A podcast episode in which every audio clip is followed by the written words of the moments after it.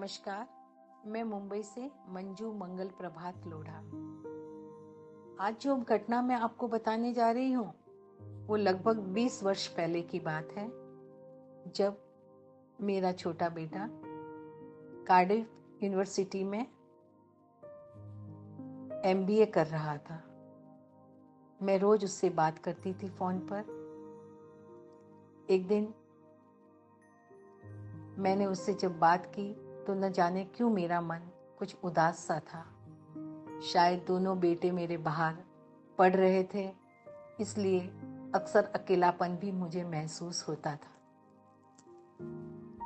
मैंने उससे फ़ोन पे बात करके फ़ोन रख दिया और दूसरे दिन रात को अचानक दो बजे मेरे दरवाजे की घंटी बजती। मैं मन ही मन सोचती हूँ कि इस समय कौन आया? और जाकर दरवाज़ा खोलती हूँ तो देखती हूँ कि सामने मेरा बेटा अभिनंदन खड़ा है। मैं कुछ पल के लिए उसे आश्चर्यचकित होकर देखती हूँ कि क्या वाकई में अभिनंदन मेरे सामने खड़ा है। अरे, कल तो मैंने उससे बात की थी। और आज अचानक ही मेरे सामने कैसे तो मैंने कहा, बेटा, कि अचानक कैसे आना हुआ? तब वो बोला, मम्मी, कल आप कुछ परेशान और दुखी लग रहे थे। बस इसलिए मैं आपको मिलने चला आया। कार्डिफ से ट्रेन करके लंदन पहुँचा, टिकट करवाया, एयरपोर्ट पर दोस्त को बुलवाया और अब आपके पास पहुँच गया। मुझे तो पता ही नहीं कि जब मैं अभिनंदन से बात कर रही थी, उस समय मेरी आवाज़ में कुछ उदासी थी।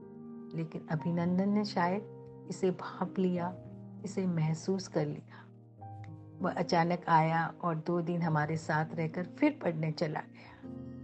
लेकिन मेरे लिए एक अमूल्य धरोहर छोड़ गया कि सिर्फ़ माँ ही बच्चों की भावनाओं को महसूस नहीं करती, बल्कि बच्चे भी माँ के मन की बात को समझ जाते हैं।